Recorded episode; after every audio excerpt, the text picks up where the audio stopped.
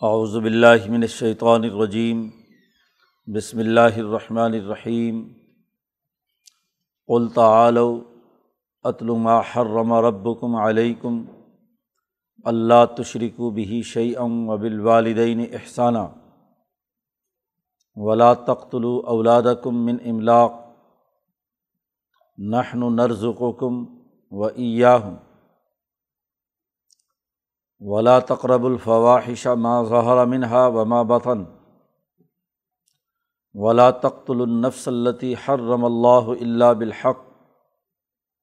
ظالکم وسواکم بہی لعلکم تعقلون. ولا تقرب مال الیتیم اللہ بلتی ہی احسن حتیٰ یبلغ اشدہ و اوف القیل والمیزانہ بالقسط. لا نکلف نفسن اللہ وسعہ ویدا کل تم فعدلو ولوکان ذا قربا و بعہد اللہ اوفو ظالکم وسواکم بہی لعلکم تذکرون و انہادا سراتی مستقیمن فتبعوہ ولا تتبعوا السبل فتفر بکم عن سبیل ظالکم وسخواکم بہی لعلکم تتقون. ثم آتینہ موسل کتاب تماماً علدی احسن و تفصیل الکل شعیم وہدم و رحمۃ اللہ بلقاء ربہم یؤمنون صدق اللہ العظیم گزشتہ چند رقوؤں سے یہ بات چل رہی تھی کہ مشرقین نے کچھ جانور حلال قرار دیے ہوئے تھے اور کچھ حرام اور خود ساختہ طور پر کچھ مردوں کے لیے حلال اور کچھ عورتوں کے لیے اپنے بتوں کے نام پر ایک نئی حلال و حرام کی تقسیم پیدا کی ہوئی تھی اپنے طبقاتی اور سرمایہ پرستانہ مفادات کی وجہ سے تو قرآن حکیم نے اس کا رد کر کے پچھلے دو رقوؤں میں یہ بات واضح کر دی کہ کون سی چیزیں حلال ہیں اور کون سی حرام۔ پچھلے رقوع میں یہ بات بتلائی گئی تھی کہ اللہ نے جو حرام قرار دی ہیں وہ صرف چار چیزیں ہیں۔ کھانے پینے کی اشیا میں، اسی لیے وہاں جملہ کہا تھا تعمی یت عام ہو کھانے والا جب کسی کھانے کو کھاتا ہے تو کھانے والی چیزیں کون سی حرام ہیں؟ تو وہ چار چیزیں پچھلے رقوع میں بیان کی گئیں۔ اس رقوع میں یہ بات واضح کی جا رہی ہے کہ یہ کھانے پینے کی حلال و حرام بھی اپنی جگہ پر ایک حقیقت رکھتی ہیں، لیکن اصل چیز جسے اللہ نے حرام قرار دیا ہے، وہ یہ دس اصول ہیں جو آگے اس رقوع میں بیان کیے جا رہے ہیں۔ یہ بنیادی اثاثی اصول ہیں انسانیت کے۔ جن کو اصل حرام قرار دیا گیا ہے، ان کو تم حلال سمجھتے ہو۔ انسانی سماج کی عملی تشکیل کے لیے جو ذمہ داریاں تمام افراد پر عائد ہوتی ہیں، ان سے تم روگردانی کرتے ہو۔ اصل احکامات تو یہ دس ہیں، یہ ابراہیم علیہ السلام پر بھی ہم نے دیے تھے۔ موسا علیہ السلام کو تو بڑی تفصیل کے ساتھ تو رات میں بیان کر کے دیے، پھر انجیل میں اور آج قرآن میں بھی۔ اب صورت ختم ہو رہی ہے۔ وہ اپنی طرف سے نور اور ظلمت کے دو خداؤں یا تصلیس کے عقیدے کی بنیاد پر جس کفر و شرک میں مبتلا تھے اور اس کی جو خرابیاں تھیں وہ قرآن حکیم نے پیچھے پوری صورت میں بیان کر دیں۔ اب یہاں انہیں دعوت دی جا رہی ہے کہ اصل بنیادی چیز جس کی طرف آنے کی ضرورت ہے۔ تم صرف کھانے پینے کی چیزوں میں الجھے ہوئے ہو۔ اصل جو بنیادی ذمہ داریاں ہیں، کسی بھی انسانی سماج کی ترقی کے لیے ان کی طرف آؤ۔ اس لیے نبی اکرم صلی اللہ علیہ وسلم سے کہا جا رہا ہے کہ ان سے کہو کل تعالو، آؤ ہماری طرف۔ اور میں تمہیں بتلاتا ہوں کہ کون سی چیزیں حرام ہیں۔ تعالو، اتلو، ما حرم ربکم علیکم۔ میں تلاوت کرتا ہوں ان باتوں کو جو تمہارے رب نے تم پر حرام قرار دی ہیں۔ اصل جو حرام ہے، ان کی طرف متوجہ ہو۔ تو قرآن حکیم نے یہاں دس باتیں بیان کی ہیں۔ دس چیزوں سے روکا ہے۔ سب سے پہلی بات، اللہ تشریک بھی شعی ان اللہ کے ساتھ کسی کو شریک مت ٹھہراؤ۔ اللہ کے ساتھ شرک کرتے ہو اور پھر کھانے پینے کی چیزوں میں خود ساختہ حلال و حرام بنا لیے تم نے۔ جو اصل بنیادی کام ہے کہ اس کائنات کا ایک ہی حاکم، احکم الحاکمین اللہ تبارک و تعالیٰ ہے۔ اس کی حکومت میں کسی کو شریک کرنا یہ حرام ہے۔ اور تم یہ حرام والا کام کر رہے ہو۔ پہلے ہی اصول کی خلاف ورزی کرتے ہو۔ جب خود ساختہ طور پر کچھ چیزوں کو حلال و حرام اپنی خواہشات کے مطابق کرتے ہو۔ خنزیر کا گوشت بڑا لذیذ لگتا ہے، جسم میں جسمانی طاقت اور بہیمی قوت بھی انتہا پر آ جاتی ہے۔ تو وہ بڑے مزے سے کھاتے ہو تم، جو کہ تم پر حرام قرار دیا گیا ہے۔ شرک ممنوع قرار دیا گیا تھا، اسے کرتے ہو۔ تو پہلا اصول اور ضابطہ، اصول اشرا میں سے، کہ تم پر شرک کرنا حرام ہے۔ اللہ تشریکو بھی شعین اللہ کے ساتھ کسی کو شریک مت ٹھہراؤ۔ نمبر دو وبل والدین احسانہ اللہ کے بعد مخلوقات میں سب سے بڑا حق والدین کا ہے۔ اللہ تبارک و تعالیٰ جس نے اس کائنات کا نظام بنایا اور تمہارے دنیا میں وجود میں آنے کے تمام اسباب پیدا کیے۔ اور پھر اس کے بعد دنیا میں وجود میں لانے کا ذریعہ تمہارے والدین بنے، تو والدین کے ساتھ حسن سلوک کرو۔ آگے صورت بنی اسرائیل میں اللہ پاک نے والدین کے ساتھ حسن سلوک پر مزید دو تین آیات میں اس کی وضاحت کی ہے، تفصیل بیان کی ہے کہ انہیں اف بھی نہ کہو اور ان کے سامنے اپنا کندھا جھکا دو، ادب اور احترام کے ساتھ، وغیرہ وغیرہ۔ یہاں قرآن حکیم نے مطلق اصول بیان کیے۔ وہاں صورت بنی اسرائیل میں یہی باتیں بیان کی ہیں۔ اور وہاں یہ دس اصول کیا، بلکہ مزید دو چار اور اضافہ جو اس کی ذیلی تشریح میں تھے، وہ بھی وہاں بیان کیے ہیں قرآن حکیم نے۔ وہ قضا رب کا اللہ تعبدو اللہ سے شروع کیا ہے، پورا رقو انہیں احکامات اور انہیں کی تفصیلات پر مشتمل ہے۔ یہاں خلاصے کے طور پر بات بیان ہو رہی ہے۔ والدین سے احسان دوسرا بنیادی اثاثی اصول ہے۔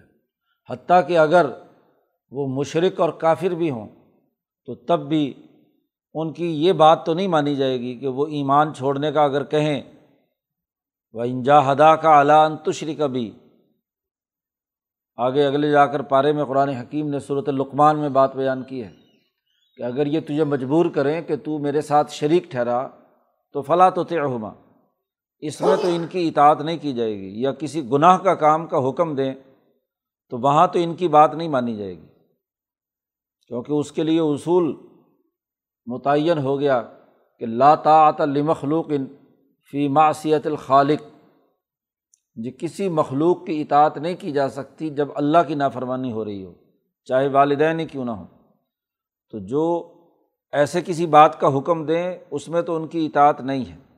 لیکن ان کے ساتھ حسن سلوک، ان کے کھانے پینے کا انتظام کرنا، ان کی خدمت کرنا، ان کا احترام کرنا وغیرہ وغیرہ، یہ اپنی جگہ پر رہیں گے، چاہے والدین مشرقی کیوں نہ ہوں۔ تو والدین کے ساتھ احسان اور نیکی کرو، دوسرا حکم۔ والدین کے بعد انسان کے اوپر سب سے بڑا حق اپنی اولاد کا ہے۔ تو اس لیے اگلا قانون بیان کیا تیسرا، ولا تقتلو اولاد کم من املاق غربت اور مفلسی کے ڈر سے اپنی اولاد قتل مت کرو۔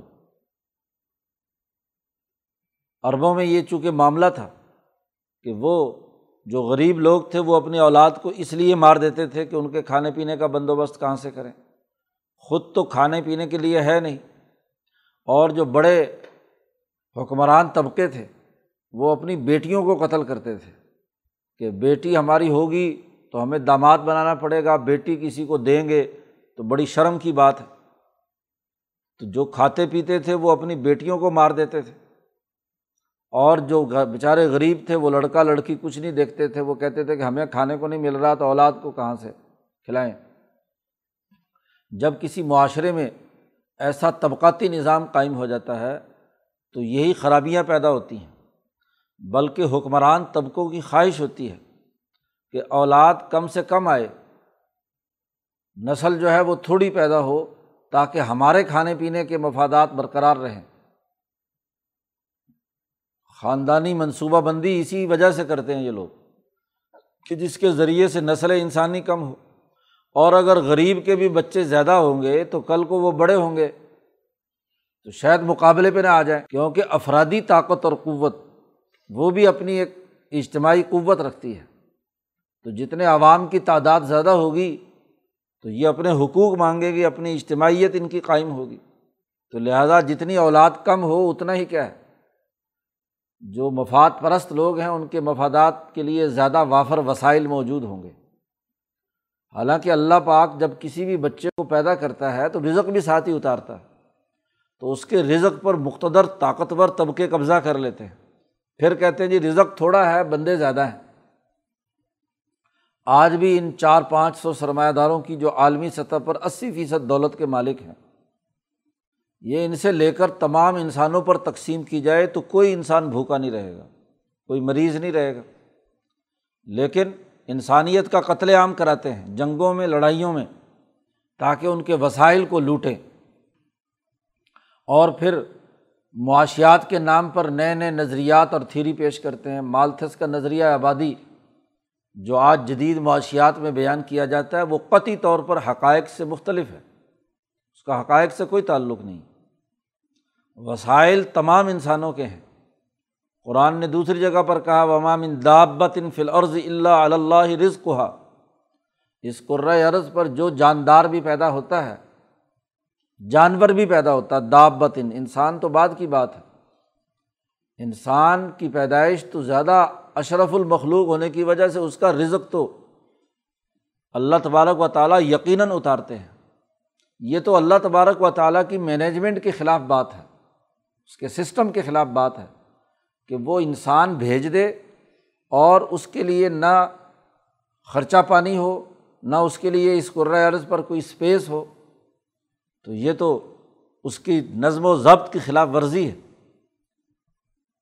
آپ کوئی بھی نظام بناتے ہیں، سسٹم بناتے ہیں، تو مینجمنٹ کا بنیادی اصول ہے کہ جس کے ذمے جو کام لگایا جائے، جتنے افراد ہوں، ان کے کھانے پینے، ان کی ہاں جی رہائش وغیرہ وغیرہ کی ضروریات کا بندوبست کریں۔ جتنے ملازمین آپ کمپنی میں رکھیں گے، تمام کی ضروریات کریں گے، تو وہ کمپنی چلے گی۔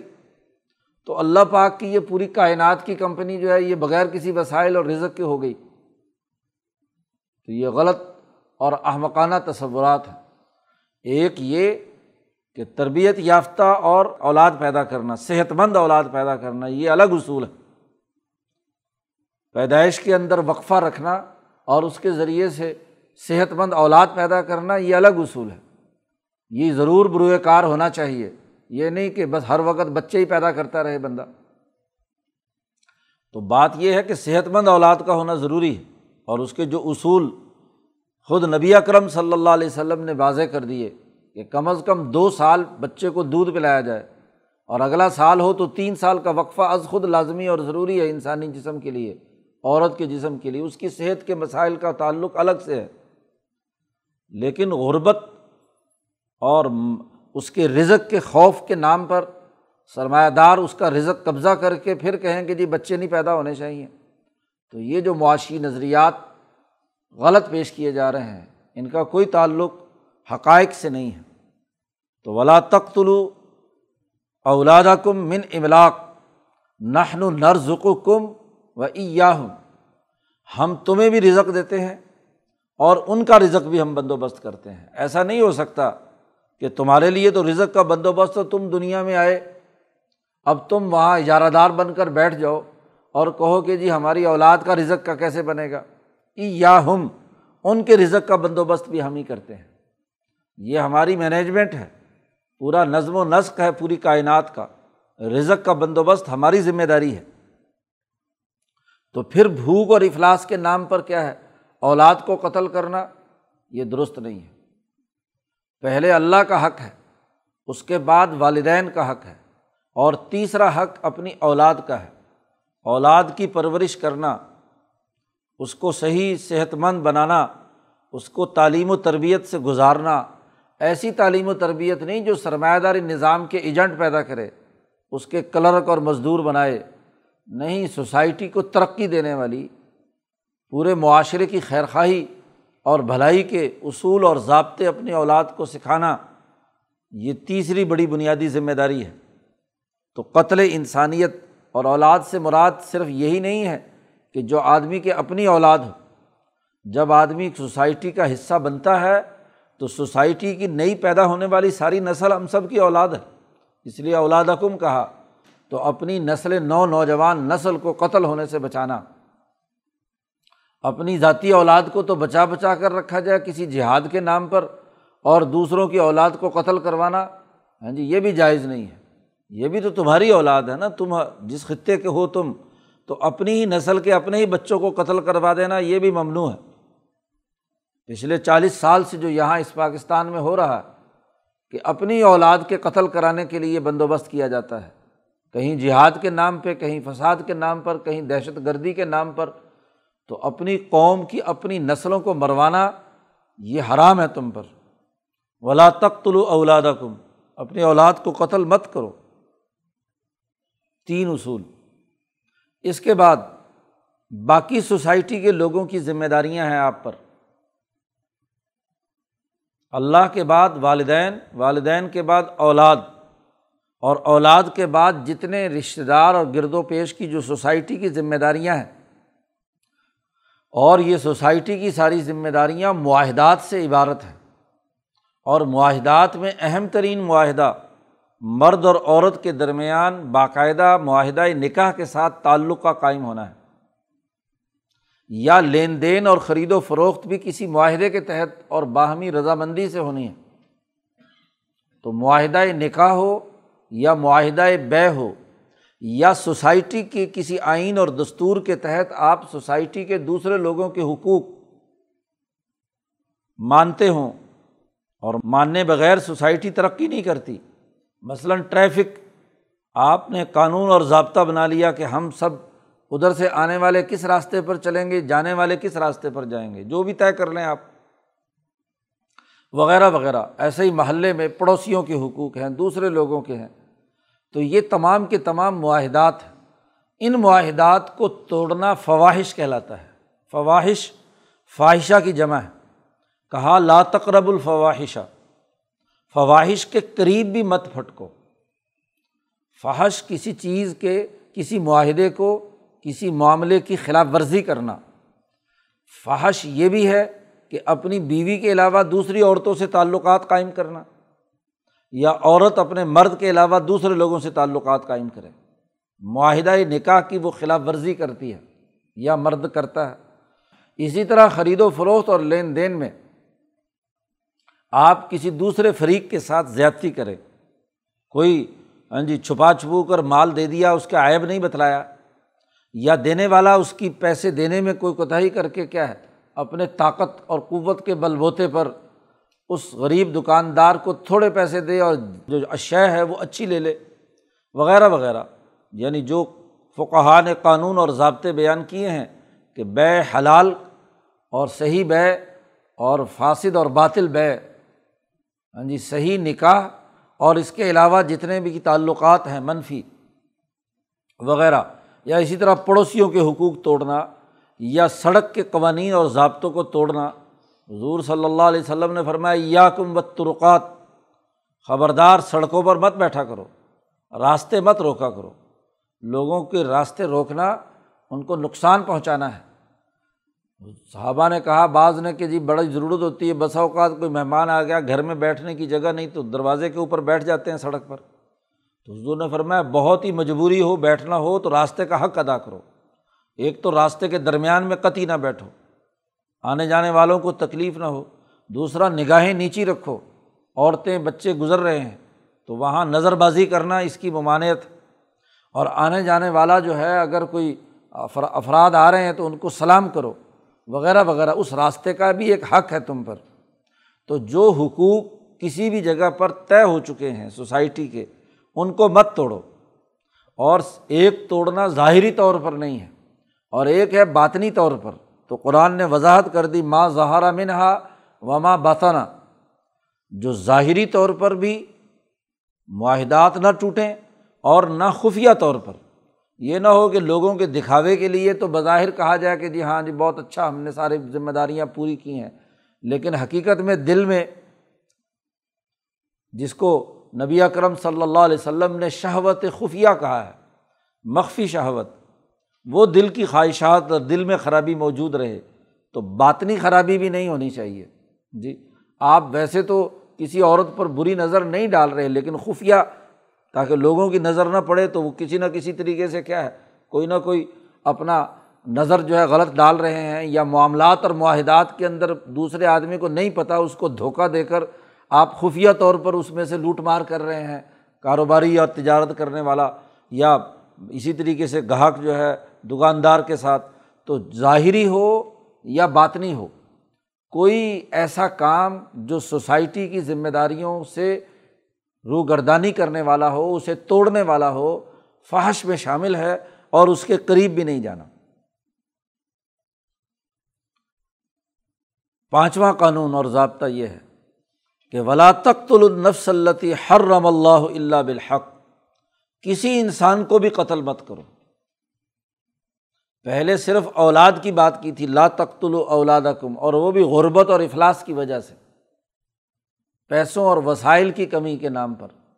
اور یہاں مطلقاً قانون بیان کیا ہے کہ کوئی بھی نفس جو سانس لیتا ہے، جو زندہ ہے، حیات ہے، اسی، اس نفس کو قتل مت کرو۔ قرائے عرض پر بسنے والے تمام انسانوں کی جان مال، عزت، آبرو کا تحفظ تمہاری ذمہ داری ہے۔ سوائے اللہ بالحق۔ جی سوائے حق کے۔ یعنی ایک قاتل ہے جس نے دوسرے کو قتل کیا ہے۔ تو بدلے میں قاتل کو قتل کرنا، یہ حق ہے۔ کیونکہ یہ قصاص باقی لوگوں کی زندگی بچانے کے لیے ضروری اور ناگزیر ہے۔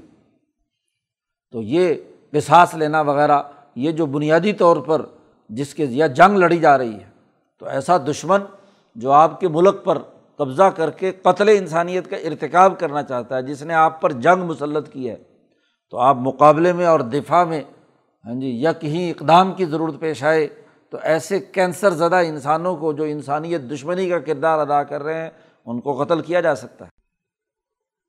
تو یہ حق کے علاوہ کسی انسان کو قتل کرنے کی اجازت نہیں ہے۔ کیوں؟ اللہ ہر رم اللہ، کہ اس نفس کا قتل اللہ نے حرام قرار دیا ہے۔ وہ ہر نفس جو دنیا میں آیا ہے، وہ محترم ہے۔ اگر انسان خود انسانوں کو مارنے اور قتل کرنے لگے، تو سوسائٹی کیسے ترقی کرے گی؟ سوسائٹی تو مجموعہ ہے خود انسان کا۔ یہ تو یہ ہے کہ باڑھ ہی کھیت کو کھانے لگے تو کھیت کیسے بچے گا؟ وہ جو ضرب المسل ہے۔ تو انسان ہی انسان کو کھانے لگے اور مارنے لگے تو انسانیت کیسے بچے گی؟ تو پانچ قوانین بنیادی اس آیت میں بیان کیے گئے، شرک نہ کرو، والدین کے ساتھ احسان کرو، اولاد کا قتل نہ کرو، اور فواہش اور سوسائٹی کے تمام معاہدات کی خلاف ورزی مت کرو اور انسانیت کا قتل نہ کرو۔ پانچ باتیں بیان کرنے کے بعد قرآن نے کہا ظالکم وسوکم بہ۔ تمہیں اللہ پاک اس بات کی وصیت کرتا ہے۔ اللہ کی طرف سے یہ فریض فریضہ ہے۔ اور جب وصیت یا کتبہ کا لفظ قرآن میں آئے تو اس کا مطلب یہ کہ اللہ تمہیں یہ حکم دیتا ہے۔ تم کو یہ حکم کیا ہے اللہ نے پانچ باتوں کا۔ لعلکم تعقلون، تاکہ تم عقل مند بنو۔ یہاں قرآن حکیم نے ان پانچ باتوں کو بیان کر کے عقل کا لفظ استعمال کیا ہے۔ آگے باقی جو احکامات آ رہے ہیں، کہیں تحتدون ہے، کہیں تتقون ہے۔ یہاں کہا، لعلکم تعقلون۔ تاکہ تم عقل مند بنو، شعور بلند ہو۔ یہ سوسائٹی کے بنیادی ذمہ داریاں ہیں۔ کائنات کے احکم الحاکمین کی حکمرانی کو ماننا، یہ عقل اور شعور کے اساس پر ایک بنیادی حقیقت ماننا ہے۔ بے عقل آدمی ہے جو اللہ کی حکمرانی کو اور مکمل طور پر اس کی قدرت کو تسلیم نہیں کرتا۔ اسی طریقے سے جو والدین کے ساتھ اچھا سلوک نہیں کرتا، وہ عقل سے آ رہی ہے۔ جو اپنی ہی اولاد کو قتل کرنے کے درپے ہے، وہ عقل سے فارغ ہے۔ اسی طریقے سے جو انسانی ذمہ داریوں کے معاہدات کو توڑتا ہے، وہ بھی عقل سے فارغ ہے۔ اسی طریقے سے جو انسانوں کو خود ہی قتل کرنے لگ جائے، تو یہ بھی خلاف عقل ہے۔ تو یہ پانچ باتیں ایسی ہیں جو ہر انسان کی عقل پر دلالت کرتی ہیں۔ تو یہ اللہ پاک نے تمہیں حکم دیا ہے تاکہ تم عقل سے کام لو۔ عقل و شعور تمہاری بلند ہو، تم اپنے گرد و پیش کے حقائق کا ادراک کرو۔ یہ پانچ احکامات بیان کر کے مزید آگے احکامات بیان کرتے ہیں۔ اگلی آیت میں چار بنیادی احکامات بیان کیے گئے۔ ولا تقرب مال یتیمی یتیم اور کمزور کے مال کے قریب بھی مت پھٹکو۔ اتنا دور بھگانے کا حکم دیا، اس سے اتنا دور رہو، کیونکہ جیسے ہی کوئی طاقتور آدمی کسی غریب کے مال کو دیکھتا ہے، کمزور آدمی بیچارہ حفاظت نہیں کر سکتا، تو اس کے منہ میں فوراً رال ٹپکتی ہے کہ بھائی یہ کسی نہ کسی طریقے سے کیا ہے، اس کو چھین لیا جائے، قبضے میں لے لیا جائے۔ خاص طور پر اس قبائلی معاشرے میں جہاں کوئی قانون اور ضابطہ نہیں تھا طاقتور ہی سب کچھ تھا، تو اپنی طاقت کے بل بوتے پر غریب اور کمزور ماں باپ مر گئے، بچے چھوٹے، یتیم ہیں، تو ہر ایک کے منہ میں پانی آتا ہے کہ بھائی اس دولت کو کسی طرح ہڑپ کرو۔ تو اس لیے وہاں قرآن حکیم نے واضح حکم دیا کہ قریب بھی مت جاؤ، لا تقربو مال الیتیمی ہاں ایک استثنا ہے کہ جو اس یتیم کا گارڈین ہے ولی ہے۔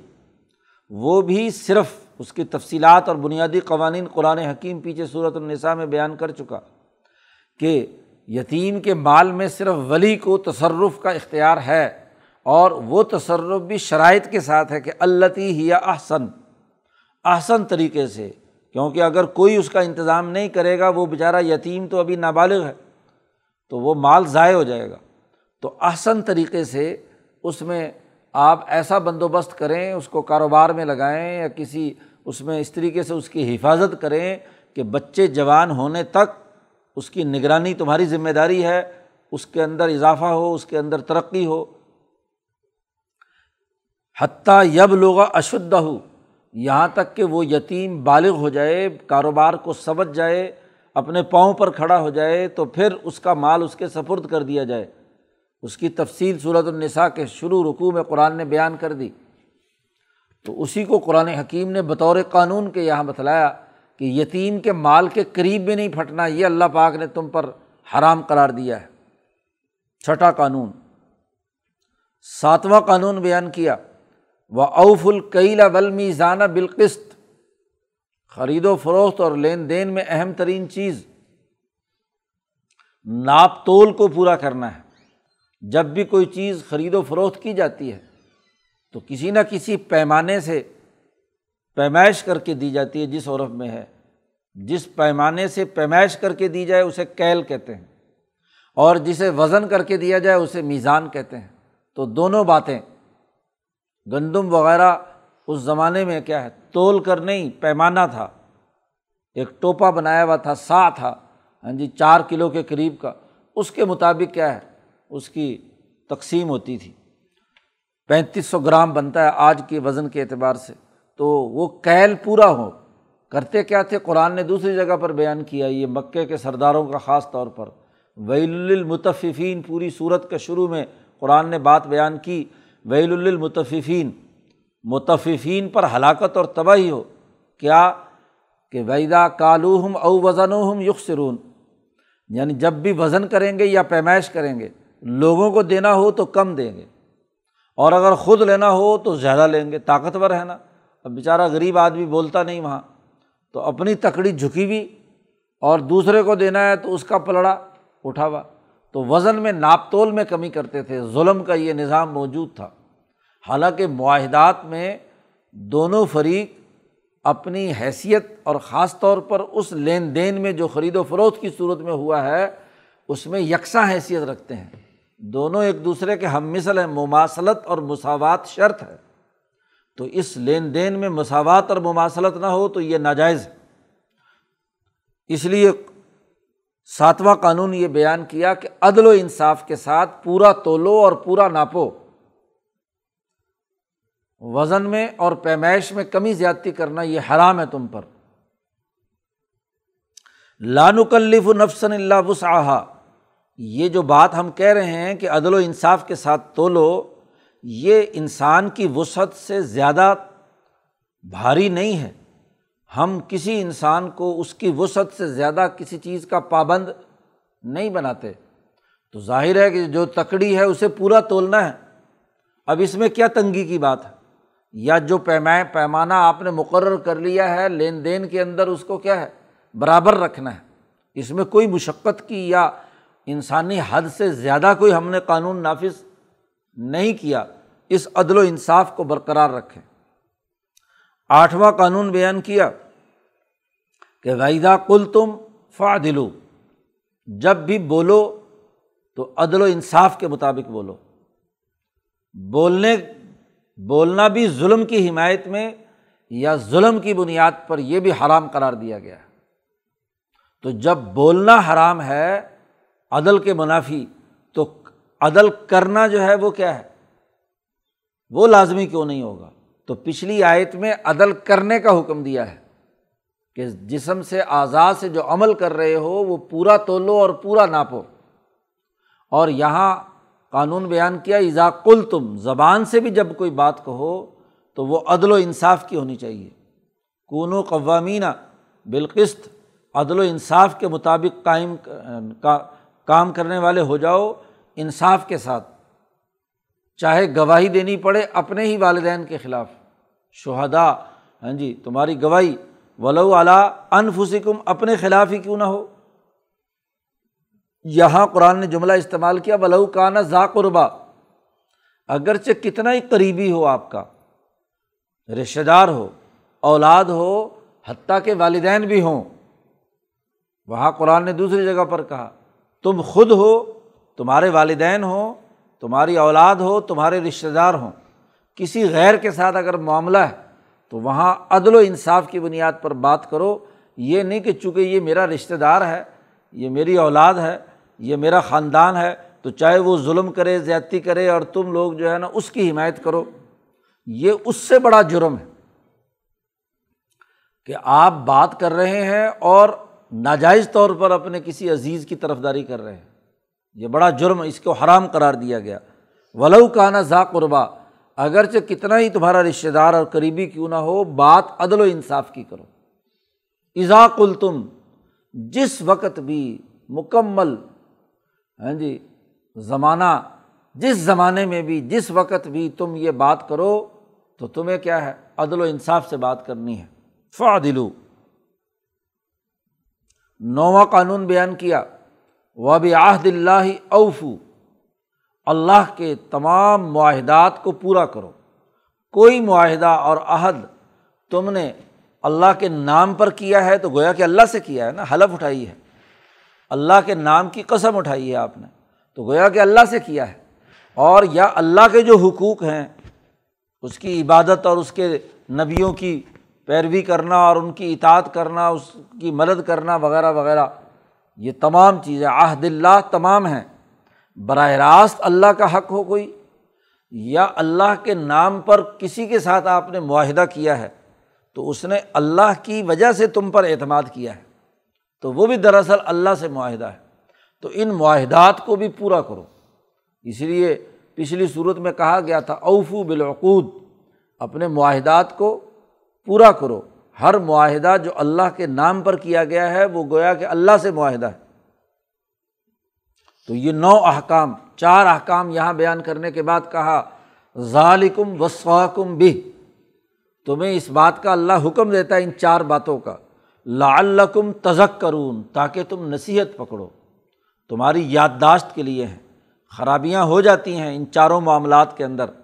جی تولنے ناپ تول میں کمی کی کوتاہی۔ یعنی جب بھی ناپ تول کرنے لگو تو ہمارا یہ حکم تمہیں بطور یادداشت کے پیش نظر رکھنا ہے۔ جب بھی بولنے لگو تو ہمارا یہ حکم تمہیں بطور یادداشت کے پیش نظر رکھنا ہے کہ کل تم فا دلو جب بھی کوئی معاہدہ اللہ کے نام پر کرو تو وہاں اس معاہدے کی پاسداری کرنی ہے۔ اس کو بھی اپنے دماغ میں یاد رکھو۔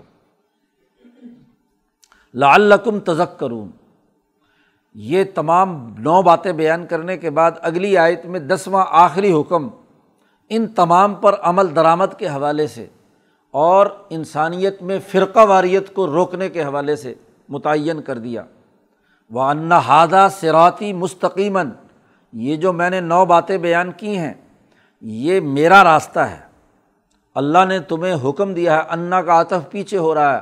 ماہرم رب کم علیکم اللہ تشریکو تو ایسے ہی اللہ پاک نے جو حرام قرار دیا ہے، وہ یہ آگے آ رہا ہے کہ ہادہ سراتی مستقیماً، یہ میرا راستہ ہے، جو بالکل سیدھا ہے فت طبی اسی کی اتباع کرو۔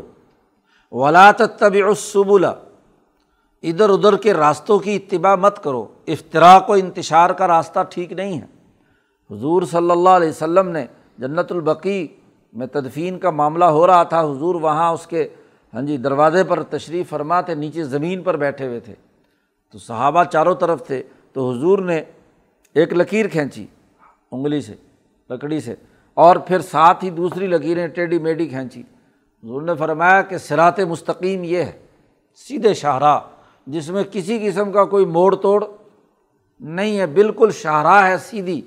اور کچھ ادھر ادھر ٹیڈی میڈی لکیریں کھینچ کر کہا کہ یہ سبل ہے۔ مختلف راستے ہیں پک ڈنڈیاں ہیں ادھر ادھر کی۔ تو یہ جو کہا لات طبی الصبلا مختلف راستوں کی اتباع مت کرو۔ کیوں؟ فتفر کا بکم ان سبیلی ہی تم اللہ کے راستے سے دور جا پڑو گے متفرق ہو جاؤ گے فرقہ، واریت اور گروہیت کے اندر مبتلا ہو جاؤ گے انسانیت ترقی کرتی ہے وحدت سے، وحدت فکر و عمل سے۔ اور اگر وحدت فکر و عمل کے بجائے افطراک و انتشار ہو کسی کا رخ ادھر ہے، کسی کا ادھر ہے، کسی کا ادھر ہے، کسی کا ادھر، تو مختلف راستوں پر چل رہے ہیں، تو وہ سوسائٹی مجموعی طور پر کیسے ترقی کرے گی؟ تو تم پر لات طبع سبلا سبل میں افطراک و انتشار پیدا کرنا یہ حرام قرار دیا گیا۔ ایک ہی راستہ اختیار کرو، اور ایک راستہ وہی ہے جو ہم نے ترتیب وار پیچھے بیان کر دیا۔ اب اس میں کوئی خلاف عقل بات نہیں ہے۔ اللہ ایک حکمران ہے اللہ کے کائنات کی تخلیق کا عقیدہ ہر انسان رکھتا ہے، تو اس کا حکم کیوں نہیں مانتا؟ اس کی حکمرانی کیوں نہیں تسلیم کرتا؟ اللہ کا حق، والدین کا حق، اولاد کا حق، سوسائٹی کا حق، وغیرہ وغیرہ۔ یہ جو حقوق ہم نے ترتیب بار بیان کیے ہیں، یہ وحدت فکر و عمل پیدا کرتی ہیں۔ اس کو چھوڑ کر ادھر ادھر کے متفرق راستے مت اختیار کرو۔ ظالکم وسواکم بہ۔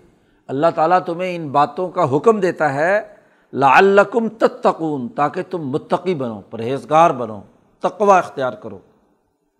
تو دسواں حکم، ان نو احکامات پر عمل درآمد کی بنیاد پر وحدت فکر و عمل کا ہے۔ اور جب ان دس کے دس احکامات پر عمل ہوگا، تو تتقون، تم متقی بنو گے پرہیزگار بنو گے واقعی اللہ کا بھی حق ادا ہو رہا ہے اور انسانیت کا حق بھی ادا ہو رہا ہے۔ تو وہ جو حضرت شیخ عبد القادر جیلانی رحمۃ اللہ علیہ نے فرمایا کہ تقوا کے نتیجے میں عدل پیدا ہوتا ہے یعنی یہ دس اصول جس نے اختیار کر لیے، وہ گویا کہ متقی ہو گیا۔ تقوا کے لیے یہ ضروری اور لازمی ہے۔ قرآن حکیم کہتا ہے کہ سم آتینہ موسل کتابت تماماً۔ یہ ہم نے ابراہیم علیہ السلام کو یہ قانون اور بنیادی ضابطے بتلائے تھے۔ پھر ہم نے یہ موسا علیہ السلام کو بھی ایک کتاب میں پورے کے پورے بیان کر دیے۔ اللّی احسنا ہاں جی پورا کا پورا ہاں جی یہ انعامات کے طور پر دیے ان لوگوں پر جو نیک کام کرنے والے تھے، جو احسن تھے۔ ہاں جی ان پر ہم نے یہ احسان کیا۔ حضرت موسا علیہ السلام اور ان کی پوری قوم پر۔ اور وہ تفصیل لکل شعین ہر چیز کی تفصیل بھی ہم نے وہاں بیان کر دی۔ وہ ہدن و رحمتاً ہدایت بھی تھی اور رحمت کے بھی ہاں جی ہم نے دروازے کھول دیے لا الحم بلقاء رب یؤمنون، تاکہ وہ اپنے رب سے ملاقات پر پورا ایمان لائیں۔ کیونکہ اللہ کے ساتھ شرک سے رک کر اس کی وحدانیت کا اقرار کرتے ہوئے جب ان تمام احکامات کو پورا کر کے متقی بنے گا، تو ضرور اللہ کی رحمت نازل ہوگی اور یہی اصل میں ایمان ہے۔ یہی ایمان ہے اور اسی ایمان سے رحمت بھی ہے، ہدایت بھی ہے۔ اور انسانیت کے لیے جو دین کا مکمل پروگرام ہے، وہ بھی ہم نے مکم، تمام طور پر بیان کر دیا۔ تو قرآن حکیم نے اس رقوع میں بنیادی یہ دس اصول بیان کر کے دعوت دی ہے۔ تمام ان کے جو شکوک و شبہات اور اعتراضات اور سوالات تھے، غلط ہاں جی مضومات تھے، وہ سب رد کر دیے اور اب اصل سیدھا راستہ بتلا دیا۔ چونکہ یہاں بقیہ اقوام عالم کے جو بنیادی امور تھے، جہاں کسی بھی درجے سے شرک یا خرابیوں کی چیزیں تھیں، وہ مکمل ہو گئی اس صورت میں۔ تو اب صورت کے اختتام پر اللہ نے وہ دس اصول اور ضابطے بیان کر کے وضاحت کر دی کہ یہ سیدھا راستہ ہے۔ اس کے علاوہ تمام راستے بند ختم کر دو۔ پھر ان راستوں پر عمل کرنے کے لیے مزید ہاں جی شوق اور اس کی اہمیت بیان کرنے کے لیے آخری رقوع میں کچھ مزید باتیں بیان کی ہیں۔ اللہ تبارک و تعالیٰ ہمیں قرآن حکیم کو سمجھنے اور عمل کرنے کی توفیق عطا فرمائے۔ اللہ مسلم